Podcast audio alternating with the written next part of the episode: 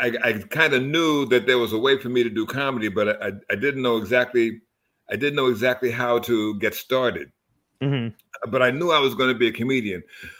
I just didn't know that when God came to me and said, "You're going to be a comic," He also said that to 237,000 other people.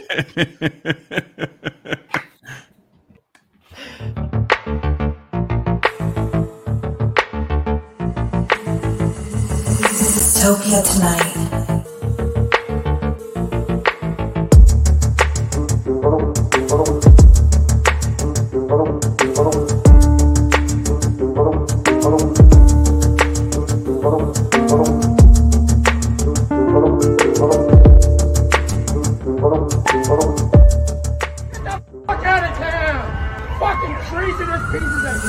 Topia tonight. Hey. Hi. How are you? What's going on? That was a perfect sitcom turn and smile, by the way. You were just like, right? I was reaching for my chapsticks. I didn't want my lip to be to be chafed. Understandable. there you go. Uh, we Got are a windy show. I understand. it gets it gets a bit brisk. How you doing, man? Hi guys. How are you? good, man. Good. Good. Doing Um, well. Love the dry bar special, by the way. That is really. I'm so glad that you did that, dude, because it's so so funny, man. You know, it was I was very excited to do that. I when I first got to Utah, um, it was during Black History Month, and I'm Mhm. walking down the street, and the first thing I notice is that you know there's very few black people there, but everybody is is like super friendly.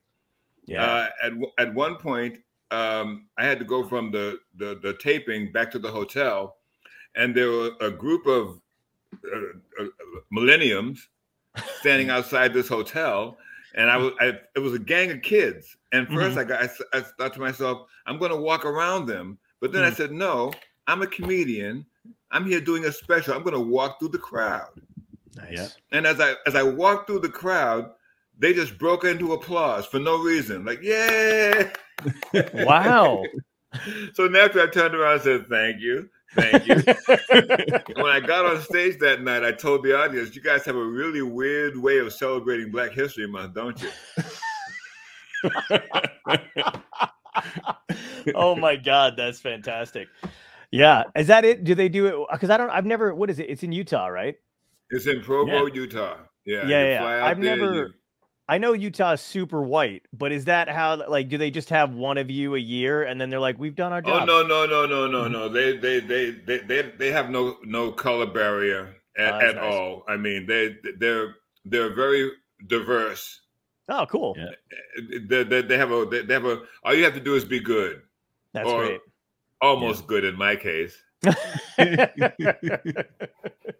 oh, I love. You know uh, what I was I was gonna say the last time we worked together was like seven years ago, and you were incredibly nice to me. As you're not, I feel like you're nice to all young comics, by the way. Um, No, I've never heard. No, you're not. no, right. no. You you have to put out you have to put out a certain amount a, a certain kind of energy Hmm. that that and and I, I because I read energy, I know right away if I'm compatible with you or not. Oh, Um, and I Yeah. and I watched your act, and I I don't remember as too much of it right now, but I do remember the energy, and it was very comfortable. You were comfortable to be around, Thank you. um, and I, I promote that. If, if, if um, the comfortable people are so hard to find in this day and age, when you find one, you hold on to it. Oh, that was very nice, man. Give that. Because you were you uh we bonded on that on that show. We had a blast together, and you were like, "Do you go into New York?" And I was like, "Yeah, I'm in the city." And I think I was coming up like at a certain date, and you were like, "Well, let me know." And I was like, "Okay." And then I was going into Gotham, and I texted you, and I'm like, "Hey, man, you told me to let you know when I was going to be in the city. I'm going to be at Gotham," and you showed up, which I thought was Yeah. really fucking nice, man. Well, I I don't normally hang out. I used Mm-hmm. to. I, I love to hang out, but something happened.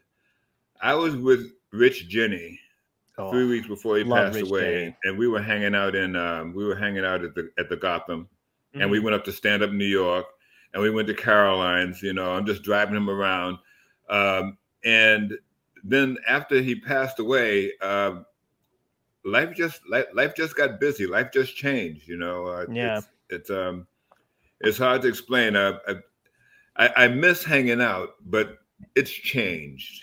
yeah, absolutely. It's changed. Was uh, was Rich your buddy um, when you guys were starting out? What, like when when he started? Yeah, out? yeah. We we we kind of started out together in uh, Richard M. Dixon's White House and Pips in Brooklyn, and wow, you know all those clubs that back back in the back in the day when you could tell a police officer I'm a comedian, he would give you an escort to the club. Oh, oh nice. That's great. Wow. And and now, and now you just don't say anything to police. You just keep your head down. you, you walk oh, by. No, no, actually, actually, I love if ever there's a, a situation and and like it's an energy thing. You know, I mm. I've, I've had a couple of times when police have pulled me over, mm. and the first thing I do is tell them, you know, hey, I know you're working, I know you're doing your job. How can I help you? Yeah, yeah you know how can i help you do your job? Because you know I, am not a threat but you and you need to get on with your life so what do you need?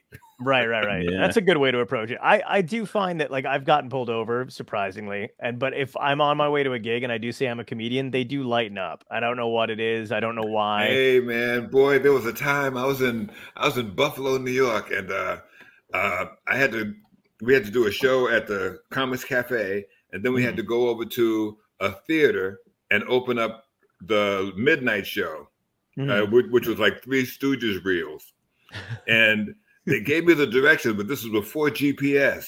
Mm-hmm. This yeah. was before GPS, so the guy gave me the directions, and the the show that I was at started late, so I'm getting to the club late, and I I can't.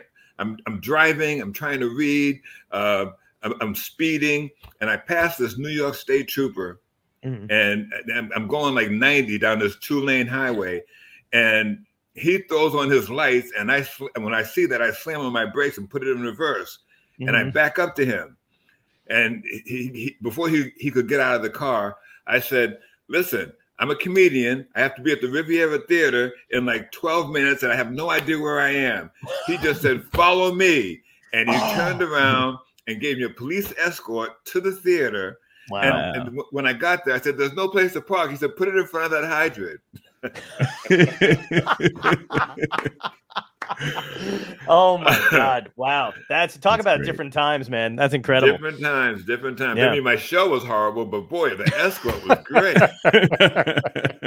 what if he stayed to watch the show and then he was like, "I think this guy lied to me about being a comedian to get out of that ticket."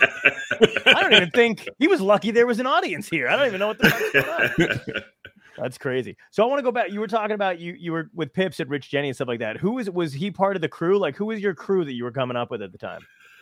Uh, at the time, it was me, uh, Steve O, Richie Minervini, Jim Myers, uh, um, uh, Joe Starr. Uh, nice, very nice. Um, um Rob Bartlett was there. Uh, uh, Bob Nelson. Oh wow. Um, the Jackie Martling. Wow. Um, it was it was it was a, it was a cluster of us, and I'm yeah. I'm, I'm, mm-hmm. leaving out a couple of, of very important people because they just they, they're not coming to mind. But everybody that we had association with back then, it was pure, it was innocent, and it was uh, it it, it, it was just a way of life. It was just a way of life. Yeah. Yeah. Yeah, we were talking. I was talking to uh, Tom Dreesen was on the show not too long ago, and we were yeah. talking about how he was he was great, man. But he was talking about the bond being different um, when you guys kind of started versus when you know my generation kind of came up because you know we have all this social media we're connected with people across the country but when you guys are comedians and you started back then and i'm sure you felt the same way it was like you know you're all you're all you guys had you know what i mean? Like yeah. there's no there's no outside connection. If you did comedy that was your world. And yeah, you you hung out at diners and road gigs and and drove cars and shit when I first started, I didn't even know I had to keep a calendar. I used to just keep everything. No, I'm serious. I used to just keep everything in my head. And then wow. a couple of guys got got upset with me because I, you know, I was supposed to be at a show and I I wasn't there. And um, oh. I told I, I, I forget who I told it to, but I told one of the one, of my buddies like you know I, I, just missed a gig tonight because I was I was double booked. He goes, how can you how can you be double booked when you have a calendar? I said, who has a calendar? he goes, duh. what was were you like um because we had you know when i again when i started we had bringer shows and that kind of dumb shit though was what was your audition process like like what was the first club you kind of audi- did you audition for a club or did you kind of just have five minutes and and nailed it right away. Okay, I started in Boston Mhm. in 1974, and giving my age away. Wow, very nice. And uh, I was, uh, I walked into a club called Lane's Lounge on Blue Hill Avenue, okay. and I I said, "Listen, I'm a comedian. Uh, I'd, I'd like to perform for your guests tonight. If you like what I do, give me 50 bucks. If you don't like what I do, you don't have to worry about seeing me anymore." Mm. And the guy's like, I'm not going to give you 50, I'll give you 25. And that was the beginning of my career. Uh, Wow. Me saying, okay, and taking less money for the rest of my life. so, that was great. That was good. I walked. That was that was fucking hilarious. Uh, that's see now that's that's cool though because you you bet on yourself. You know what I mean? Like you didn't have to. You didn't you didn't make a tape. You know what I mean? Like you didn't you didn't uh uh you know try to sell yourself any other way. But going listen, if I'm good, pay me. If I'm not, forget about it. Yeah, yeah. You know, the, the, the, the thing is, um, I didn't, I, I don't know what my material was back then, but, you know, I had done like maybe three or four shows and they were talent shows and I came in second place. So I figured I had something good. Nice. But what I didn't know was how to make the material different for every situation. Like you know, you can tell the same jokes in in, in in in in one situation, and it gets a certain amount of appreciation. Then you do Mm-hmm. it in another situation, and it gets less or more, depending upon the energy. Well, I didn't know anything about energy back then, right. Right. so uh, uh, I walked on. First of all, the show was supposed to start at eight o'clock, and I told everybody to be there at eight o'clock, and everybody Oh, showed up at eight o'clock. But they didn't put me on until ten thirty. They wanted to sell drinks first. Right. So while they're selling drinks, my mom and my dad they showed up to support their son, Mhm. and during the course of waiting for me to go on, well, they practically brought out the whole bar. So by the time by the time I get on stage, my mom and my dad are drunk. I had I had an image issue because I didn't know I, I didn't know uh, what I was supposed to look like on stage, but I had this Okay. huge afro, wow. and I figured I would dye it red, hmm and I would put like auburn uh, uh, eyeshadow on my eyebrows and on my mustache, and I had a red and black baseball jacket, a Oh my god. red cardigan turtleneck. This is in July. Wow. I had some. I, I had some some black bell bottom pants and red and black tiger stripe platform shoes. Oh my god. I wish That's we had I the picture stage from I to real I was gonna I was just about to ask, is there a picture of this? No, but there's it's, it's, but there's images burned in everybody's mind who saw me. Um, at 10:30, I walked on stage. My mom like reared up and goes, "Fire!"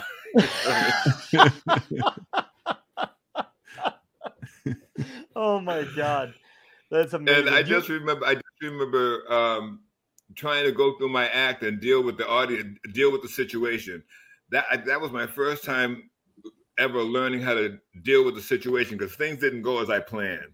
They Right. definitely didn't Yeah. go as I planned. Yeah. And um, I don't know if I was funny or not, but I got paid. oh, that's nice. you just summed up 90% of a comedian's career though. well, that's What- the way we began, man. Yeah. No, I know. Well, you know what's cool about it though too is I I really envy like starting then and not having to tape every fucking set that you do and did and like toss it up because it's funny like I'll watch comedians now and like I have no choice. They're on my Instagram reel every 5 seconds somebody's post something, but they don't post it with laughter in the background. They don't even care if they're getting a laugh because it's just about it's just about getting those reels out there and being seen and and and having the illusion of having material. It doesn't even matter anymore. It's weird. Wow. No, no, know. man. We everybody lived for the videotape. To have a good videotape to send around, just five minutes to send around, Yeah. and a good five minutes in front of an audience. You know, that was that was, Yeah. that was your pretty much your ticket in. You wouldn't have to audition if you had a good videotape. right. Of course, I, I, I liked auditioning because I I didn't like playing rooms blindly. Mm, okay. I didn't like to. I, I, it took me a while to, even even in the beginning when I first became a headliner, I would go to the club and get familiar with the room before the audience was there Nice. Smart. because I wanted to be. I, I wanted to have a, a, a sense of comfortability before I started Yeah. the show. Was do you did you like seek a manager out right away? Because how, how what was your trajectory to headliner? Like how long did it take you? Uh-oh. oh, it's always good. um, I'm not going to mention any names. Okay. But, uh, this is the show where you can mention names, though. I don't know if you've seen it before. We we. oh we yeah, I know, but I, I, I have No, I I have this hear you. thing called karma. There you go. all right, all right. That's fair. That's fair. So in the- in the beginning, um, I thought I needed management, and I didn't. Mm. Um, and this guy came up to me and told me, "Hey, listen, uh, uh, I can I, I can get you gigs. I was I was I was um, a regular at Catch a Rising Star and imp- and the Improv. Oh, nice. And this guy came up to me and said he'd like to work with me. Mhm. And I said, okay. And uh, in the beginning, it was fun. Uh, but as our as my career grew, as our association grew, uh, I started finding things in our relationship that you know weren't correct. Okay. Gotcha. I, I, I give an example. I did a show. I, I did a show with the with the Temps and the Four Tops on Broadway, Oh wow. and and uh, I was supposed to I was supposed to get a certain amount of money, and instead of get, getting that certain amount of money, uh, they uh, gave me more because Okay. I found out that he negotiated for more but didn't tell me. Oh wow. Yeah. So when it came time to get paid, he wasn't there, and they said, "Who do I make the check out to?" And I said, "How much is the check?" And when they told me, I said, "Make it out to Melvin George."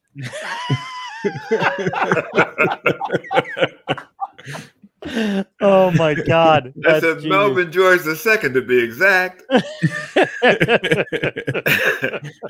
and so we had a we, we had a, a beef about that, and um and and and that, and that was the first time we worked that out. But then when it happened again, I was like, no more, no more. nice. Um, and and then I uh, the the I, I didn't have an agent or a manager for a while. I was just doing it myself. Mm. And now the, the the the person I'm with now came up to me and said, "Listen, let me see your calendar." I had one, so I, so I showed him my calendar. He goes, "Listen, I can fill in all these dates for you." I said, "Yeah, well, at what percentage?" He goes, "Like to ten percent." I said, "For how long?" He says, "Listen, let's just work together. If, if, if we like each other, then we'll sign. If we don't like each other, we'll go by- go our separate ways." We've Nice. been together ever since. Oh, that's great. wow. That's really Yeah. nice. And you got to hang around after the show real quick backstage because I bet you any amount of money I know who your manager was because I think he was also mine. Oh, he hung okay. Is he still work? Because if he's still working, then when I was, you know, because it, it- it's an eerily similar situation I had with with when I had my first manager. Oh, okay. Okay. Something yeah. tells me there may be a manager or two out there. That, Oh, there's there's more than there's more than well, There's the more than Here- two, that's for sure. There's more than two, but here's the thing: it's a very small East Coast manager. You know, there's like there's like Yeah. four Guidos that supposedly run comedy on the East Coast. You know what I mean? So there's not like we have a lot to choose from. Um, and I can say yeah, Guido yeah. because I belong to that of Italian class. Um, it was cool. You you had mentioned opening for the Four Tops, and before that, you were talking about um, you know, kind of learning different energies and different for different rooms and stuff like that. Because you'd open for Patti LaBelle too, right? yeah, yeah. Patti So, LaBelle, uh, what Smokey was like- Robinson. Yeah, Smokey Robinson. So what? So you're you started out obviously club comic, working in the comedy clubs and stuff like that. Did you when you started opening for Smokey Robinson and Patti LaBelle? How much did your set change in between club comic and um you know performing and Ooh, opening for those good guys? Question. Good question. I, I, I- I had a the, the first the first time was a learning experience. I had to do two shows in one night. Wow. Uh, I was working with Cool. My first gig was with Kool and the Gang at the Oh, Westbury so Music cool. Fair, which is now uh, it's had so many different changes. I don't know what they call it now. yeah, I Uh, don't know what they call it now either. uh, uh, but in any case, it was there, and uh, I, I went and did the show, Mhm. uh, and the, the the the owners at the time, I went I went to get paid, and the owner said, "Well, there's another show." I Right. said, "Well, the guy that booked me didn't tell me there was another show." He goes, "How much is it for?" And he goes, "Well, I have you booked uh, this show and the next show, plus two shows in Philadelphia, for seventy five dollars." Wow. and I looked at him and I started laughing and he started laughing. And then after a while, he's like, What's so funny? I was like, You know, you're going to need somebody for the other two shows because, you know, I, I, that's not what I, I, I. had one understanding. I had one understanding. The guy told me I was getting like $75 for a show. And right. when they, they threw more shows on, I thought I was going to get a, additional $75. Sure. Yeah, no, absolutely. He, he told me $75 for everything. So after we negotiated, mm-hmm. I, I, started feeling kind of guilty because now the pressure's on me to really be good because I got the money that I wanted. Yeah. now I had to show up. right, right. Horrible. So, um, the first the, the the the the first show went great. The second show was kind of tedious. Um, I, I, I didn't quite I didn't quite have my bearings on uh, doing doing two shows at, at a theater in one night. Then right. I went to Philadelphia, and I learned that when you're in an arena, you can't do your club set. Right. Your club set involves talking to people, involves getting that energy and and and, and getting things ready for the next act. When you're mm-hmm. in an arena, you have to bring the show. Yeah. And whoever wants to inject something in between what you're doing, you have to be ready to deal with it. But mm-hmm. you can't, there's no where you're from. What do you do for a living in the theater? right. Right. Which I found out the hard way because every time I asked, no, every time I'd ask a question, they boo me. But when I did my art, when I did my act, they would applaud. Wow. Yeah, and and and I, so once they applauded, I figured I had them. I go back into the audience again. Boo! Yeah. you you totally hit the nail on the head before, by the way, when you were saying how you you know how often comedians have to fight for a gig and then once they actually get it, now you're like, now I gotta be good, and this yeah, sucks. Yeah, because you know, it's it's insane. Because how often that's does that what happen, I love about that's, when you're younger? That's what, that's what I love about having an agent, um, and mm. especially the agent that I have now, because I, I, I he's he, he's taken out all the drama. I just show up. Yeah, that's know? the way it should be, man. If if if uh, if there's a problem with in in any area between me and and, and the club, I deflect to him and he's more than happy to handle it because uh, I, I, have to keep a good relationship with the with the people yeah. I'm working for. Tom and I were just yeah. having this fucking conversation because I was doing a having a bit of a thing in, in DC, and I was like, I know way too much about what's going on behind the scene, and it's fucking me up. Uh, yeah, because uh, I just don't. Yeah. I don't want to. We we shouldn't have to know that stuff. You shouldn't have to be a part of, of, of, a club's politics. You're not there to play politics. You're there to you're there to do to to to do a show to bring people in to show people a good time, uh, uh make the club look good. You know, um, getting get, getting bogged down in the politics of the of uh, of whatever club you're in is mm-hmm. always mm-hmm. a, a weighty situation for anybody. Absolutely, man. Yeah. I I feel that 100. Um, so so after you did those those sets though, you got your bearings pretty quickly. You're saying like with the opening between the club set and the whatever, you figured it out after those. Yeah, pretty much, pretty much. I um I, I had my club set, I had my theater set, you know. Then I and then the colleges showed up. I had to I had to develop a college set. Wow. You know, uh, uh, and I burnt out of colleges in, in one semester. well, that answers my next question. I was going to ask you what was your favorite type to do. Did you do you are you prefer the club scene or do you prefer theaters, larger venues, and opening for musical acts? I prefer the scene where the situation is correct for the comic. Oh, you know, if if you're in a if you're in a club, there's there, there's lights, there's microphone, there's a stool. That's all you need. Yeah. If you're in a theater, there's lights, there's microphone, there's there, there's uh, a stool, uh, there's there's tech rehearsal, you know, mm-hmm. a sound check, you know, uh, how to come on stage, how to come off stage, and that's all you need. Yeah. When you're in a college, it's supposed to be that way, but it all depends on. it all depends on who hired who who who how professional is the the hiring committee. Yeah, yeah. When I first started doing colleges, uh, they put me in a theater at night and it was like a thousand students, and we had a great time. Nice. This was in February. Um, yeah, this was in February uh, after kids came back from from winter break. By the time May came around, I was working in the student lounge in the middle of the day, standing on a, a milk crate with a microphone, holding the mic and telling jokes Right. With the threat of if you don't perform, you don't get paid. Yep. Yeah. Yeah, yeah. So uh, Brutal. I I, There I was- I told my agent I don't I don't want to. I, I, I'm I'm done. I'm Do done. You you know you know Jay Black, right? Yeah, yeah, Yeah. yeah. So Jay, before I started doing colleges on my own, Jay took me out and had me open for him at a couple colleges. And the first one that he and I ever did, the first college that I ever did with this was this college, uh, Lebanon Valley University College, right? Yes. Um, and they had a theater and they had a packed audience and all the students came out. It was fucking beautiful. Backstage area was nice.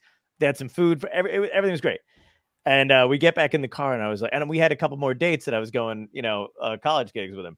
And I was like, that was, that was fucking awesome. blah, blah, blah. And he's like, don't get used to that. That's right. and I was That's like, what is he talking about? And then like the next weekend we were we were in Connecticut and uh they had us in a hallway in between periods. So it was just like a couple students were were in the hallway and then we just hear like and like classes were letting out. People are walking by while you're What is- telling jokes. yeah, I'm like, are you here for the show? Are you here for the you know? And then um and then I remember doing some on my own too. And one of the one I did Monmouth University. The first time I did Monmouth University uh, was not in the theater. Second time I did it was in the theater. First time I did it, they put me in the cafeteria and they gave me a podium, and and not a mic stand and no stage. And I was just like, what, what, what what's going on here? And they were like, that's where you're gonna do your set, right? And I was just like, I guess. And I had to like, it looked like I was giving out lunch orders. I was like, uh, B12, uh, the pizza, and a cookie. Uh, it was it was fucking brutal, man. But it's I had a I had a show at Storrs in Connecticut, and the first time I had been there, I had I had been there three times. The first time I was in the, the theater. The second time I was in the Rathskeller, uh, the, the, the the the the nightclub Wow, of, of. Connecticut University. Uh huh. And the third time, uh, uh, I, I guess all the politics had changed. They had me in this in this theater, but it was in the middle of the day. They had not announced the show, so only like seven people showed up. The place sat like 350. And uh, I had forgot to bring my tie. So I took my belt off of my neck, my, my, my waist, and put it around my neck and went on stage to look presentable. I told Oh the my God. audience, I told the audience, I, I sta- I started doing my show, and nobody's laughing. People are just staring at me. And so I break the fourth wall and I say, listen, um, I, I know it's just you and me in this big space, but I'm giving you everything I have. I mean, I even took my belt off of my waist and put it around my neck because I forgot my tie. And the, the whole audience went? I was like, no, really, it's a bell. Well, boom. You- you- Oh. so- so- it felt like somebody just lit a, lit a big bomb. Everything was just beautiful. Every- people started laughing. We bonded. The seven of us bonded from that Yeah. moment right there. Amazing. We bonded so well that one guy was in a wheelchair oh. and w- one guy was in a wheelchair and i asked him if he would you play anybody play any sports? I was getting ready to do my Mhm. sports bit. And the guy goes i play sports. I said really what do you do? He goes i bowl. And before i could stop myself i said what's your handicap?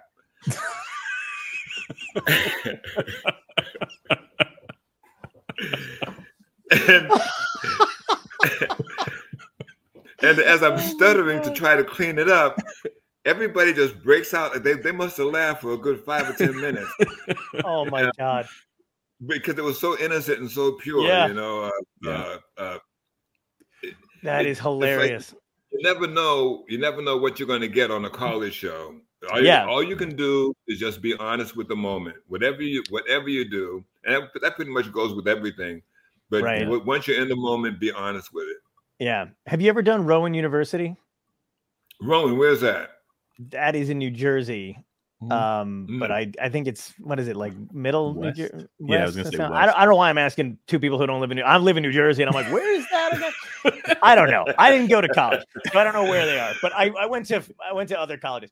but uh, so I go to I I do Rowan University, and we're uh about, about to go on stage, and you know you, you're figuring out some of the student faculty is like telling you shit to say, and they go right before I go on. One of the kids goes, "Oh, oh, oh if you want to really get a good laugh, uh, mention uh, Rape Road." And I was like, "Pardon?" and this is like five minutes before I'm about to go on. And I go, "What did you say? Did you say Rape Road?" And he goes, "Yeah, yeah, yeah. We have a we have a road at Rowan called Rape Road. You should bring that up." And I was like, "The fuck I will." I'm like, "Oh, "You're mine." And I and of course, you're as a comedian, it's just now it's just it's somebody tells you something, it's cranking in my head. So we're having a good time or whatever. And I all I did was go. I, I gotta I gotta ask you guys. I go, Apparently, there there you guys have like a rape alley, and they fucking law like they were they like and then one kid was like, "It's road," and I'm like, "I'm sorry, I got the name of the road that young people get raped. I'm sorry, I got it wrong." but it wound up it was the weirdest. But they have every college has like this little thing there that it was so weird. Yeah, but they actually do have one, and I was like, you would think somebody would put a sign up and maybe close the road, or yeah, uh, probably. just yeah, something like that. Yeah, it is weird. Colleges are so weird, man. Yeah, yeah. I burnt out. I I burnt out, and uh, they when they did ask me back, I raised my price, um, and, Nice. and, and Yeah. and then everybody had an understanding. Yes, yes, Yeah. absolutely. Um, is it when you were what was your rapport like with uh like when you were opening for Smokey Robinson, Patti LaBelle, those guys? Did you have a good relationship with them? Did you try to kind of because I know some people are shy around other performers and they don't, you know, but you seem friendly enough, like to me, that you would kind of approach them and talk to them. Uh, I, I tried to approach everybody uh, I worked with, and most of them were rather receptive. Hmm. Uh, Patti LaBelle and I got along just fine. Nice. Uh, Aretha Franklin and I got along just fine. Smokey Sweet. Robinson, Gladys Knight, we all got along just fine. Hmm. There's only a couple of people who I I, I, I can say I, I I wish we were on better terms. Um, okay. uh, and, but you know, it, it like I said, it's an energy thing. You know, sometimes sometimes the energy clicks and sometimes it doesn't. And um, when it doesn't, all you, all you all you can do is just say, "Well, I did my best." Yeah, yeah, know, absolutely. Did you Smokey Robinson had me. Uh, he had me. I, I went to thank him for having me on the show, that? Mhm. and uh, he he's the type of guy who, at the end of his show, he'll stay in his dressing room. And he'll greet everybody that wants to see him, because Oh, these are the people who made him. So he's going to stay there and greet each and every one of them. Hmm. Well, I just wanted to thank him for ha- having me on the show. So I cut the line.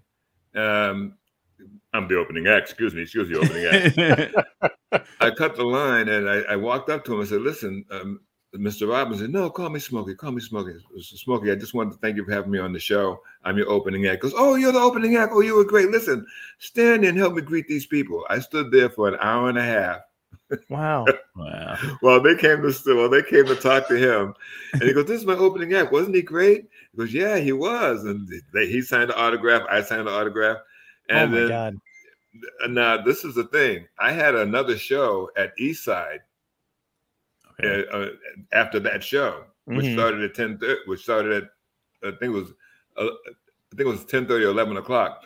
I didn't get out of that that that theater until eleven fifteen because I was backstage with Smokey Robinson, and not only were my the club owners pissed that I was late, but all the staff, the the union staff, Yeah. they weren't pissed because when they work overtime, they get when they when they work overtime, they get paid for it.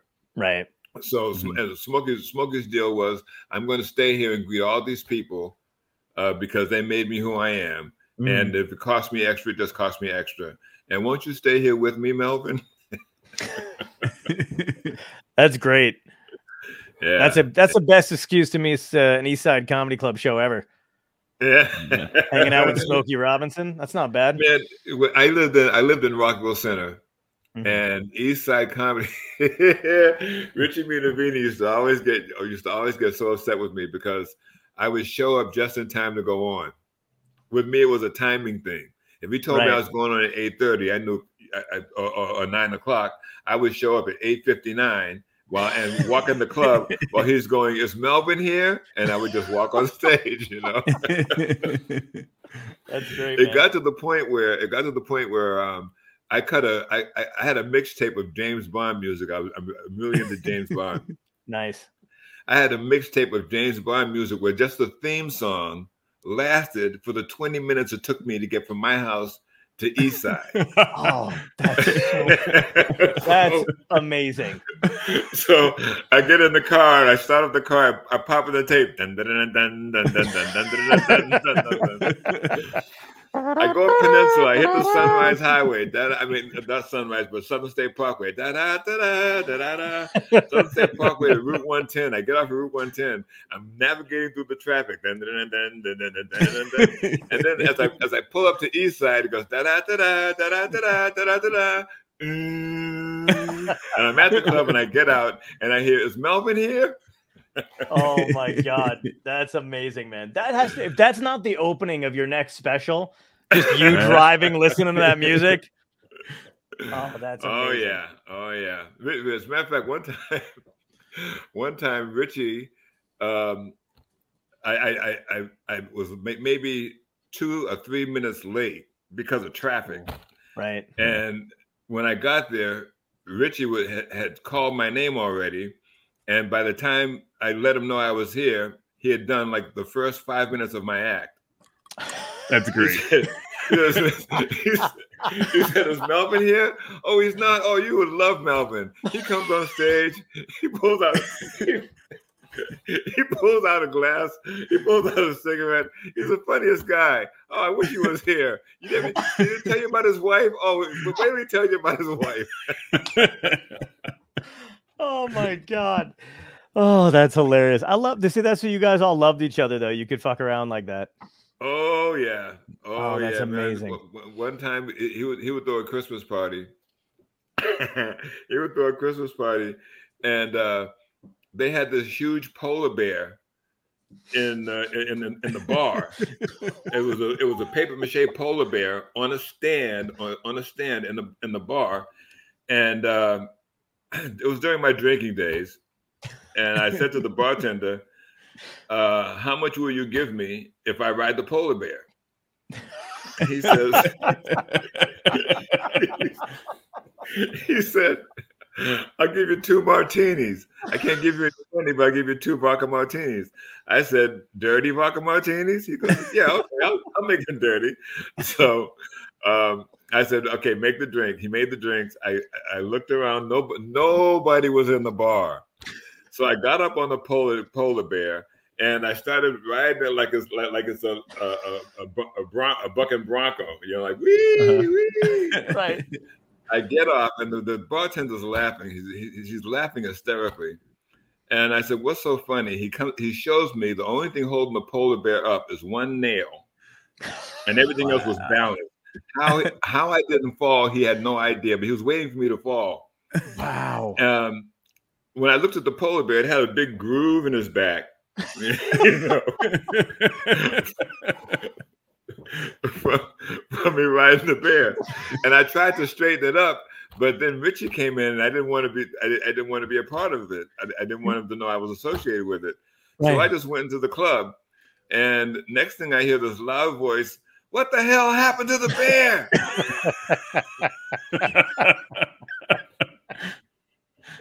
oh my god. Did he ever find out? yes, I think a couple of years later they told him. Oh, you know, that's hilarious, man. good. Oh my god, that fucking got me. I didn't. I did not expect you to say there was a polar bear that you rode. Holy shit! Uh, what? How did the not cool things? Because that couldn't have been something you had started with when you were younger. And it's also, by the way, one of the best like reverse psychology things a comic because you are you are cool. Like, Do you You know know what I what's funny? I was gonna say, did that start because you opened for Kool and the Gang, and they were like, "Are you not cool?" oh, that would no, be- that was that was back in 1970, 78, 79, somewhere around there. I was uh, I was at the Improv, uh, and I was emceeing the show. And Budd and Silver had split up, so Budd went to the West Coast, and Silver was was on the East Coast. And uh, after auditioning for her, she let me MC the room. So uh, uh, the MC at the time, you had to bring, you know, the, the, the stage was bare. You had to bring the mic stand, you had to bring the stool, you had to bring your drink. Jesus. So um, when she when the show started, please welcome Melvin George. I had all this stuff to carry, and plus I had my cigarettes. I used to smoke cigarettes back then. Mhm. So I put I put the drink in my pocket, and and and the and the ashtray in my pocket, and the cigarette in my in my uh, cigarette case, and I grabbed the mic stand and the stool and went on stage. And the moment I got on stage, people started heckling me. The moment I got there, hadn't even said hello. They just started shouting stuff at me. I guess it was the energy I was giving off. Like, uh, th- Yeah. th- this guy's easy. Mhm. So I tried to banter with them, and that didn't work. And I I remembered I, I totally forgot I had stuff in my pocket. And I said I, I, I said to the guy who said something I said, the only reason why you're saying that to me right now is because you you you probably think I'm not cool. And then I pulled the glass out and said, I'm not. And I drank from the glass. After from that moment on, I had them. They, they didn't know what to expect. Uh, they thought that I, I don't know what they were thinking, but they respected me. Yeah, man. That's a that's a good. That was great, dude. But the it was all spontaneous. But the the the kicker was to do it again. I mean, and- and when I tried it after, I tried it the first time and it worked per- perfectly because I didn't plan it. Mhm. When I planned to make it work, it looked staged. It looked it looked rehearsed. You know. Right. and it took me a, a, a, a good like six or seven years to build something around that Yeah. to to, to get it to work but it was in the beginning it was purely accidental Wow. I love that, man. I'm glad it was accidental because that's like that. i have a lot of accidental jokes i was in i was in i was in pottsville pennsylvania Uh-huh. and i had forgotten my uh my my cufflinks for my Mhm. shirt i was doing a i was doing a show i think i think the booker's name was karen rose she had a bunch of one nighters Okay. between uh, New Jersey, Pennsylvania, Ohio, and you just and, and you loop around upstate New York and come back to New York. It's like Nice, two okay. weeks on the road. So uh, the first or second stop, I think the second stop was Potts, Pottsville, Pennsylvania, hmm and there's a the, the the club is in a hotel, but the club is across the street from the hotel. There's a parking lot in between the club and the hotel. So I get there, I realize I don't have my cufflinks, so I take the luggage locks off my luggage and put them around my cuffs to keep my shirt closed. Okay. So I go on stage, you know, nobody's laughing, you know, people are drinking and stuff. And I break down the fourth wall again and tell them, listen, uh, I'm trying to do my best for you people. I, I, I'm, I wanted to look presentable, so I took the luggage locks off my luggage and put on my cuff, cufflinks, cuffs, so I could have some cufflinks. And then I showed them. Well, that just turned the whole show around. Everybody was my friend. Everybody laughed and stuff. Nice. After at the end of the show, they started buying me drinks. Everybody wanted to buy me a drink. I was everybody's pal. I must have had like seven or eight. You know, uh, what was I drinking back then? Grand Marnier and cognac. Wow. Oh wow. I must have had seven, seven or eight of them. And I, I went back. I went back to the. I walked across the parking lot to the hotel. I remember doing that. I remember taking the key out and putting it in the door. Back then they had they had keys, not cards. Yeah. And then I tried to put the key. The, the the hotel door key was big and I could handle it, but the luggage lock key was really small. And I tried to put it in there as drunk as I was. I tried to put it in the lock and I couldn't. I kept missing the coupling. So I I figured I'd just take the shirt off over my head, and my cuffs were too big to my, my wrist was too big to pull the cuffs over. So the shirt got stuck and I passed out. Oh my I woke God. up. I woke up locked in my own shirt. yeah, it's like a shirt handcuff. Oh my god. That is Yeah. hilarious, man. And, and, and so it was purely accidental and- and- as I found a way to put it in the act. I was in Detroit one time Nice. and this guy says, Have you ever been to Detroit before? I said, Yes. As a matter of fact, I was here in 66. Last time I was here, somebody broke into my car and stole my luggage. So I couldn't wait to come back so I could see what everybody's wearing. And when I said that, he busted out laughing. He laughed so hard he couldn't finish doing the interview. He just said, "Go see Melvin George." I was at at, at, Chaplin's or one of those clubs, yeah. um, And then so when I went on stage, uh, it's, it's like the audience was waiting for me to say that line because they weren't laughing. They didn't. They didn't laugh at the lit cigarette. They didn't laugh at the ashtray. They didn't laugh at me pulling the glass out. But when I said it's good to be back in Detroit, last time I was here, somebody broke into my car and stole my luggage, and I just came back to see what everybody's wearing. Boom! Mm. Everybody's broken to applause. They were like they were waiting for that line. You know? Yeah, Yeah. that's a great. Oh, that's a great fucking joke. Well, the man. thing is, over the years, I lost the energy on that line. Oh, Over the years, the the the spontaneity and the energy fell off, and it it got to the point where I would do the line and you would hear crickets. mm. You know, uh, so um, I know what you mean. It, it- it's Yeah. it- that's one of those mysteries of comedy, though, too, where like something you love, a joke you love that you know lands every time, uh, suddenly just it just dissipates. It like evaporates into the air, and you're like, I, I don't know where the and you know why that gone." happens? Why? You know why that happens? Because you're not honest with the moment. True. The any, Yeah. anytime anytime you do a joke and the joke that you that the, the, the joke normally works, but this one particular time it doesn't work, it's Mhm. because when you approach that joke, you approached it from a, a, a- a space that wasn't honest with that moment. And it took all it just sucked all the energy out of that joke. You you by the way, I think I don't know if you know this, but you have a lot of uh a great nuggets of wisdom that other like uh, like I'm I'm friends with Joe Starr. He's told me stuff that you've said, passed down stuff that you've said to him, passed it down to me. I think about that kind of thing all the time. Um, and you told me something recently because I love the Watchmen buttons that you have on your jacket. Oh Um, and you told, and I never knew this about what, what what was the significance of those buttons. But one is Rorschach, and the other is- the Hazard button, right? yeah. And These you wear those every time you're on. symbol. Yeah, and Wait you and you wear those every time you're on stage, right? Every time I'm on stage, I wear these. I love that, man. That's such a cool Yeah. jacket too. That is the best That is a jacket cool ever. jacket. But tell me, you tell, know, yeah. First of all, you have no idea how many plastic cows had to die so I could look this good. But okay. Ah. this Love is that, the the Rorschach inkblot test, mhm. yeah. and this is the hazard symbol. Yeah. I wear these. I, I started wearing these. Uh, I, I would wear one or the other for the longest time, but then I think it was 2000 when when Joan Rivers and Robin Williams passed away. Right. I started wearing these buttons in honor of them. Uh, Joan Rivers. Joan Rivers is a hazard symbol hmm because when, when I was walking down the boardwalk in Atlantic City, and I bumped into her, and I started talking to her, and she was just the nicest person. Uh, she was going to send some representatives by to see the show. She wasn't going to see the show, but she sent some people down.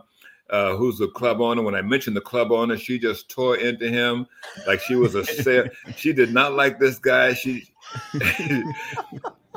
I, I've I've never seen. She, she, she cursed so much about this guy. She made my ancestors feel uncomfortable. And so when she passed away, you know, it, it, it, uh, comedians often say things that are offensive, hmm and they often say things that that, that they get on your nerves, but they're, they're not too far from the truth. Right. So I, I started wearing this for Joan Rivers. hmm And then uh, when Robin Williams passed away, I had met him outside Igby's in in uh, in L.A. And as I'm leaving the club, I, I noticed him. I said, "Oh, listen, Robin Williams. Listen, Melvin George. I'm a big fan. I'm a big fan. I'm a com- I'm a comic. And uh, you, are you going on tonight?" He goes, "Oh yeah, yeah. What's that button? What's that button?" I said, "Oh, this this this is a Rorschach inkblot test." And when I said that, he started ripping on all the things that he saw. Wow. And I said, um, uh, I, I said, well, that's what you see, but when, when I see this, I, I I see my family crest. And he busted out laughing. Then he went on stage and did the joke in his own way, you know, uh, about Rorschach. And and and, and the, the kicker is the kicker is Don Gavin gave me that line that Oh, the, the, the. Rorschach being a family crest. So I gave it to mm-hmm. Robert Williams, and Robert Williams went on stage with it. Then they both passed away within like three weeks of each other. Oh First Robin God, yeah. Williams and then Joan Rivers. And I started wearing these. And then and then we started losing oh, oh, oh yeah. We just started Patrice O'Neal, Vince D'Antona, Rich Ramirez, Hal Spears, John Weiss, Ron Ramey. Yeah. David Brenner, John Pinette, Otto Petersen, Rich Ceisler, Robin Williams, Joan Rivers, Garry Shandling, Jerry Diner, Gene Wilder, Kevin Yeah. Meaney, Max Alexander, Adrian Tosh, Uncle Dirty, Don Rickles, Charlie Murphy, Dick Gregory, Jerry Wow. Lewis, Chris Rush, William Stevenson, Brody Stevens, Eustace Lord, uh, um, Tim O'Rourke, Mike Reynolds, Howard Lapidus, uh, Jeff Parami, Pete Michaels, Vic Henley, and and to to lose Norm Macdonald, the amazing Johnathan, um, Bob Saget, Louie Anderson, and Gilbert Gottfried. Yeah. And that I, I one impressive that I you just did for that. them. I wear Yeah. for them. That's beautiful, man. I think what you just did now, we can actually count this as an in memoriam special. What we just we- we've never had. I, I've never had anybody list, list but that was really nice. I'm like, if we can get somebody to put some music in the background, while we're doing that. this is our first dystopia tonight. Ode to comedy. Yeah, I mean, it is crazy though. We do lose a lot of uh, comedians rather rather quickly and sometimes unexpectedly. Yeah, yeah. The, and the you know the energy that the energy any good comic puts out there uh, lasts an individual for a lifetime. You, Yeah. you know they may see a comic one time and then they'll, they'll they'll never see him again, but they'll always remember how good they felt watching him for that moment. Absolutely. Well, this is what we do, Yeah. and and and, and I am very blessed to be a part of that energy hmm you know so i i yes I, I i ran the list of names because every time i go on stage i carry them with me beautiful, man. and uh uh they they, they protect me yeah, yeah, yeah. You got some comedy spirits around you. I love that. yeah yeah That's yeah. It is it is nice, man, because you do you do kind of I, I have a I can't I don't I never know what side I'm facing, but I've got my uh, Robin Williams pin right there. You can't really see it, but I'll blow it up on the on the screen. Lo- he's one of my favorite, man. He was always uh, I love that you got to meet him and and talk to him and stuff, man. He was uh it, that was that Richard Jeni and Robin Williams for uh, Richard Jeni was the first celebrity kind of, you know, comedian that passed away that I actually felt genuine loss for. You know, other celebrities have passed away, and I was like, but Richard Jeni was like, you know, I think it was the first comedian that my parents let me watch, you know, when I was Oh, younger, wow. and I love Wow. because he had a we had a VHS of his one of his first specials, Crazy from the Heat, Mhm, and he had a mhm. whole bit about school. And it was my mom was like, "You should. This is you in the morning, by the way. So you should just watch." And, and you know, and you know the bit when he's basically, you know, it's him and his mother yelling back and forth, "Richard, you know, get up, I'm up," and he's still lying down in bed. Killed me when I was a kid. I didn't know you could be that funny, right? And then, and then I think I saw him do a. We love Jaws. I love the movie Jaws, and then he had that bit about Jaws and the Tonight Show. So loved him. My whole family loved him, and then he passed. And then he, you know, then he killed himself, and that was like devastating to me, right? And then um, same thing when Robin passed away, man, and that was that was another hard hit because I loved him forever before I even knew what stand up was. yeah yeah you know some people are with you for a reason some people are with you for a season Yeah.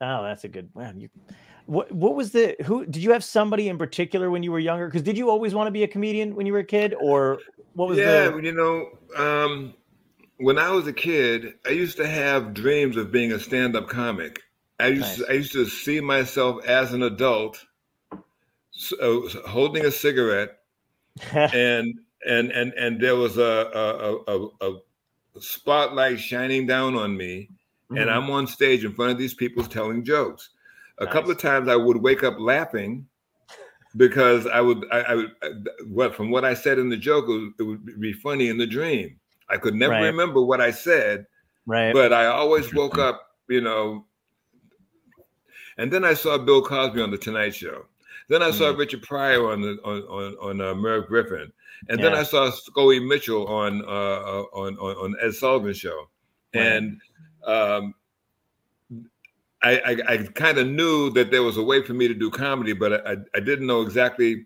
I didn't know exactly how to get started. Mhm. But I knew I was going to be a comedian. I just didn't know that when God came to me and said, "You're going to be a comic," He also said that to 237,000 other people. oh my god, that's great. Yeah, it's true, man. Did you have a like um a trajectory like because you were you were an improv guy, you were Catch a Rising Star when you started, and then even before that, you said Pips and the other places. But did you have like um did you want to go out to LA? Did you want to go to the con- you know what I mean? Like did you have a plan when you started? Oh was- no, see, that's what was missing. I just knew I wanted. I, I I didn't have a plan. I just knew what I had to do. Okay. It was it was it was pretty much. I I, I have to do this. I don't Yeah. know why I had to do it, but I have to do it. right. Um, I wanted to go to LA. I wanted to be in the movies.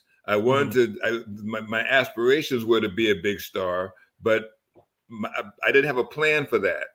I just had to do what I'm doing, and one Mhm. thing led to another, and to the to, to the point of this is where I am today. And when I look back on the journey, um, I didn't miss a step. Not, I, yeah, I- I did everything I was supposed to do. Uh, it, it, it- when I went to LA, it didn't work for me. Okay. Um, I went there at a time when uh, uh, uh, I, I was there when Rodney King got beat. I left when Rodney King got beat up. wow. yeah. Um, Uh, it, it- just I, I I had a I had established a network on the East Coast. Mhm. And then when I went to the West Coast to try to establish another network, all I got was I got a lot of resistance, and uh, I, I didn't have the fortitude or a plan to overcome it. So I went back to where I was comfortable. Yeah. Um, and it's a good it, every time. Every time I've walked away from comedy, something's always gotten me back into it. I, Nice. I- That's a I- good sign.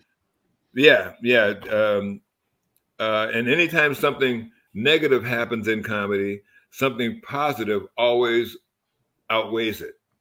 Nice. The the first time I opened for Smokey, I was on my way to uh, to uh, uh, uh, And I had I had uh, a DUI um, uh, uh, in nineteen like nineteen ninety or something, and uh, this is now nineteen ninety two. And I'm Oh. on my way to Canada, and they had already told me, "Listen, you can't come here unless you take the Canadian rehabilitation." And I said, "How much is that?" It didn't goes know that. three hundred and fifty dollars. I says, "Well, I don't have the time or the money. I had the money, but you know, Yeah. I don't have the time or the money.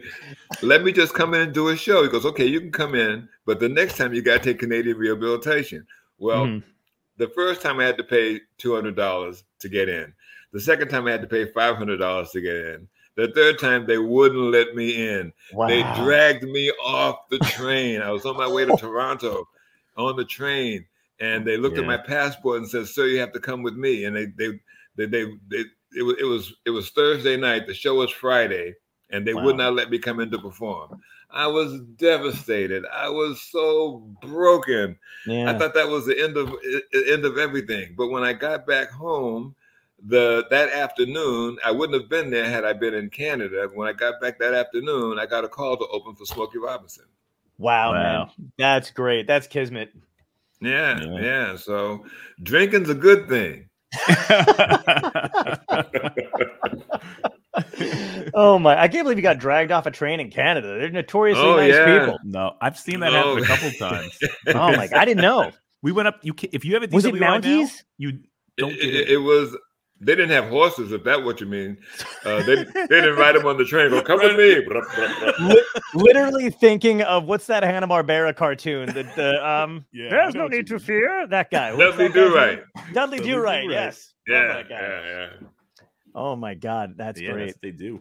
What is what was your so I mean we were all like we we we got to do a, a huge charity event um during uh during lockdown during COVID for cancer The Tom um uh organized with um Children's Brain Tumor Foundation and uh Star Treatments and stuff. So that we got to hang out a bunch on there because you you were popping on a lot and you were watching from behind the scenes and I loved it. And then you and I got to talk a bit.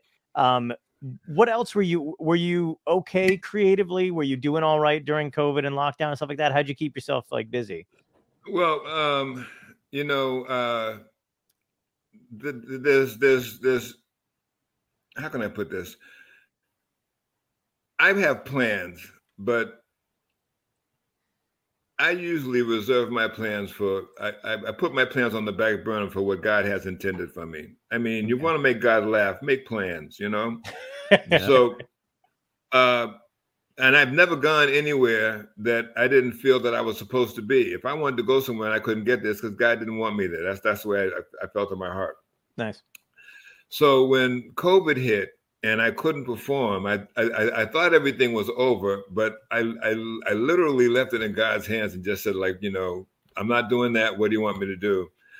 Well, and it turns out that uh, my wife uh, has a bakery, Mhm. and in 2009, when during the mortgage crisis, she was baking away. way. She, just said, "I'm going to bake our way out of foreclosure." Wow. and uh, somebody did a story on her trying to bake her way out of foreclosure, and her story went nationwide, and she sold 900 cakes in one weekend. Amazing. Well, she partnered with the cake distributor, and everybody who ordered a cake got a cake. When that partnership ended, she started doing farmers markets and street festivals to keep the business going. Mhm. In 2014, they made a movie about her. The movie is called Apple Mortgage Cakes. It's available now on Amazon Prime. And in 2015, she opened up her first mortgage apple cake bakery and cafe in Teaneck, New Jersey. Um, and the only thing greater than the story is the taste of the cake. That's why we're still in business. And I say we because I cut apples. That's what Yeah. I was doing during COVID, cutting Beautiful. apples. I hated it. I I, I love I love my wife. I love the I, I love the blessing that we we have. I love being responsible for the blessing. But every Mm-hmm. time she goes, I need apples.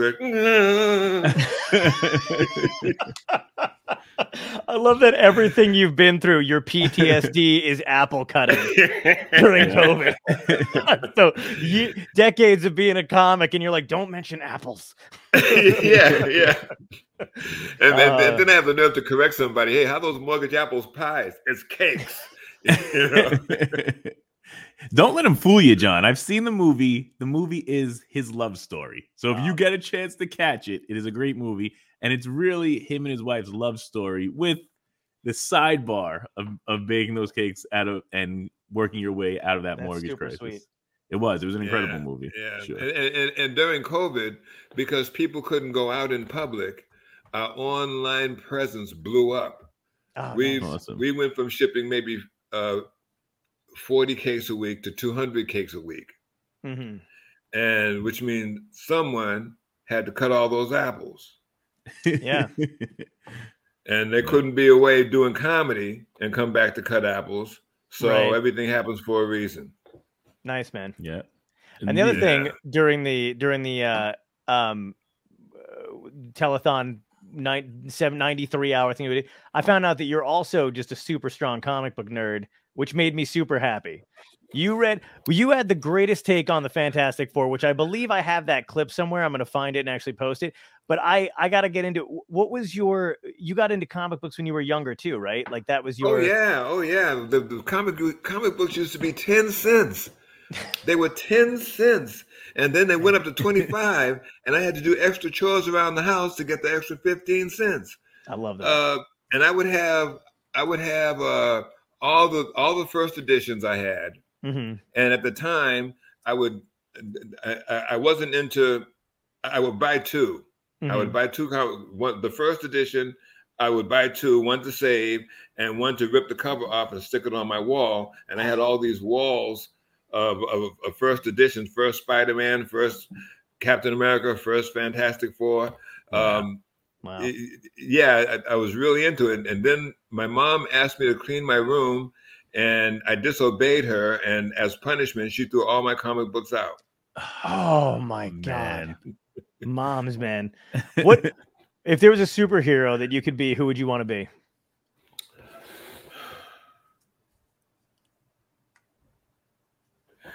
Gee, that's a tough one. You know, I, I, I, I'd, um,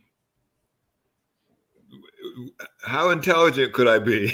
As intel- As whatever you intelligent want as to be. want. Any, any, yeah, any Yeah. comic book hero. I'd like to be Iron Man. Nice. Okay. I'd like Great, to be man. Iron Man. Yeah, that's a good one. yeah. I- yeah. Let me see if you agree with this. I have for years told Joe Starr that he is Ben Grimm, the thing, right? the voice, the attitude, Yancey Street, talking. The only I- I- thing I'm like- missing is the, is the orange rocks. That's That's what I'm saying, man. I'm telling. I want him to voice the thing so bad. Yeah, Every- he's eh, Ben eh, Grimm before the cosmic rays. Yeah, man. Yeah. That's what I'm saying. It would be so great. Every time I come across like a good Ben Grimm Spider, I'm a big Spider-Man guy. I always Oh, send. me I always too. send like a screenshot to Joel. I'm like, this. Tell me this isn't you. Yeah, uh, yeah, yeah. hilarious. So funny. I had a friend. I, I had a friend who, um, when they were first making uh, the Marvel superheroes into cartoons, Mm. they would make these uh, gels, these um, these uh, acetate gels, and they would they would draw the figure on the gel in one position. Then they have to draw it again in another position, and then when they, when when when they ran through the gels, it would look like motion. Right, right. Well, he gave me a gel of Iron Man, Spider Man, the the Human Torch, Captain America. Oh my god. Um, uh, I, I, I had just about about maybe twenty gels uh, Wow. because at the at the time that technology was old and they were moving into a new technology and he didn't want them anymore. So I took them Oh, and somewhere cool. between I, I I passed them down to my son and uh, and he still has them to this day. That's beautiful. That's great, man. Those are those are probably worth like a fortune now.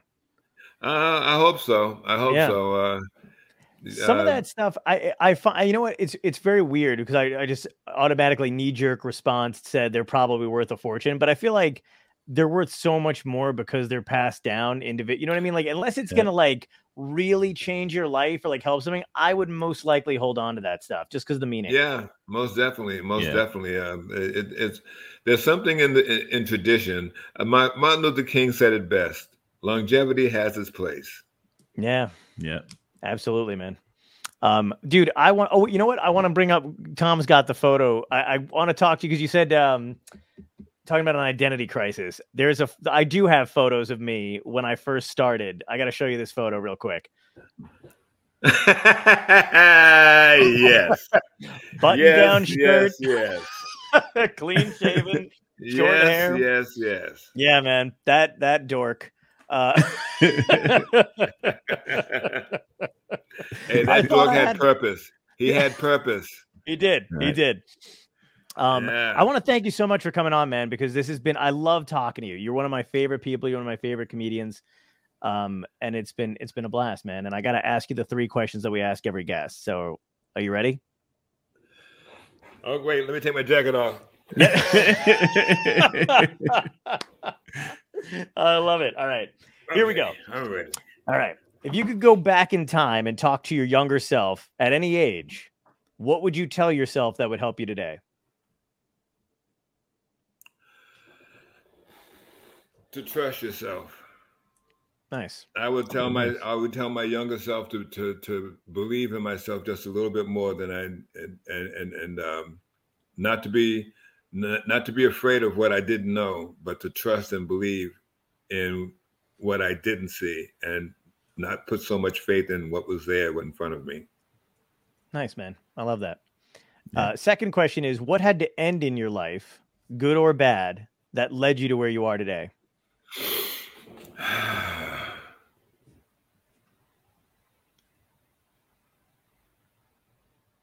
I think my marriage, Hmm. my marriage to my first wife had to end so I could be where I am today. Nice. Don't get me wrong, I loved her. I loved her immensely.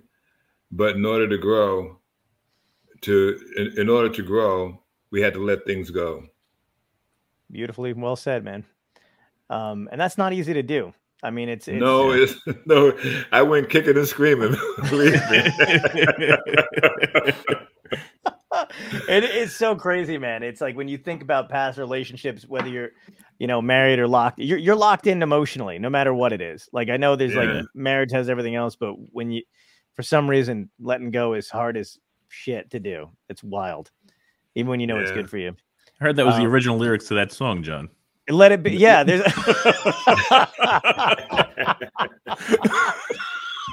I like to pick up the pieces of other people's lost art and put it together in my own. I'm like, oh, you didn't think that was good enough to use? I'll use it.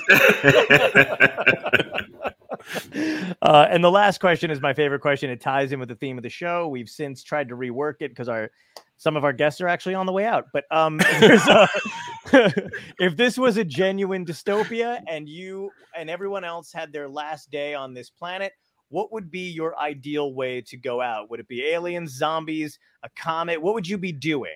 What would you What would you doing on your last day? Uh, I would be putting out as much love as possible. I would be to, to, to strangers, to situations, whatever it would take. If I knew that it was all over with, first thing I'd be checking is who had love in their heart and oh. and, and and and who who who did not. And the people that did not, I would try to give them that love to bring them some peace before they transitioned. That is the sweetest. Do, you are the, the Care Bear stare of people. that is the sweetest thing. I love it, man. I absolutely love it. Uh, the, way, love- the way the world is going right now, I can't impress upon you how important it is just to have pure, genuine love in your heart. Not, not, not, not, not for your family or for yourself, but for your fellow man. You know, to be able mm-hmm. to to to to to greet somebody with a with, with kindness and and not malice uh, forget your political opinion. When politics is taken out of the equation, you're still a human being, yeah. and you have to treat each other as human beings. So, and, and that starts with love, and that's for the last ooh 20 years. That's what I've been about. Beautiful. That's great. Love it, dude. Um, I love you, man. I'm I'm so glad you got to spend time with us and hang out on the show. And uh, and you're welcome back anytime you want. I hope you come back. Yeah, I got a ton oh, of questions please. for the next time. Star Search, we missed. We've been. I know we, missed, we missed a lot of. It oh, really is. We need, it, we need a round two. We need okay, we'll two. have to come back. I got to tell you about Star Search. Absolutely. Uh, you know what I love about the Star Search thing is I always think of Felicia Michaels when she was like, "Men will not shut up about Star Search." it's so great. I have to, but but uh, we want to hear about it. We love yes. Star Search. Hey, you know, um, I, was, I was watching your show. I was watching the uh, the the previous shows, and all the people that were on there uh, are, are, are quite remarkable.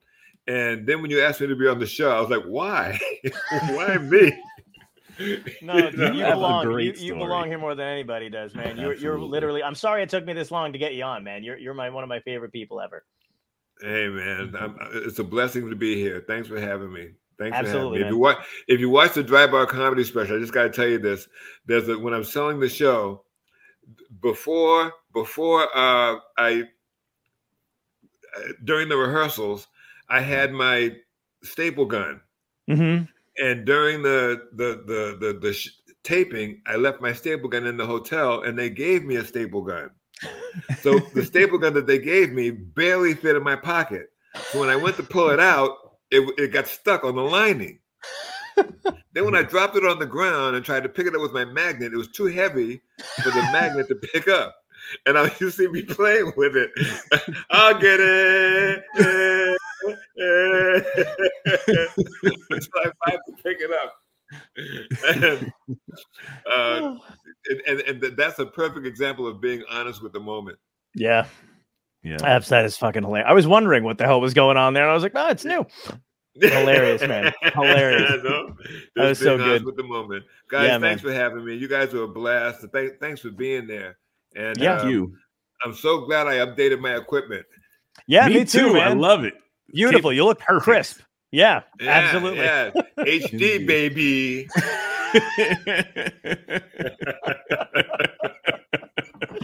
oh my god! Thanks All right, man. I'll catch man. you later, dude.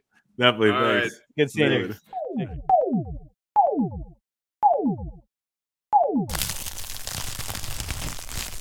Dystopia tonight.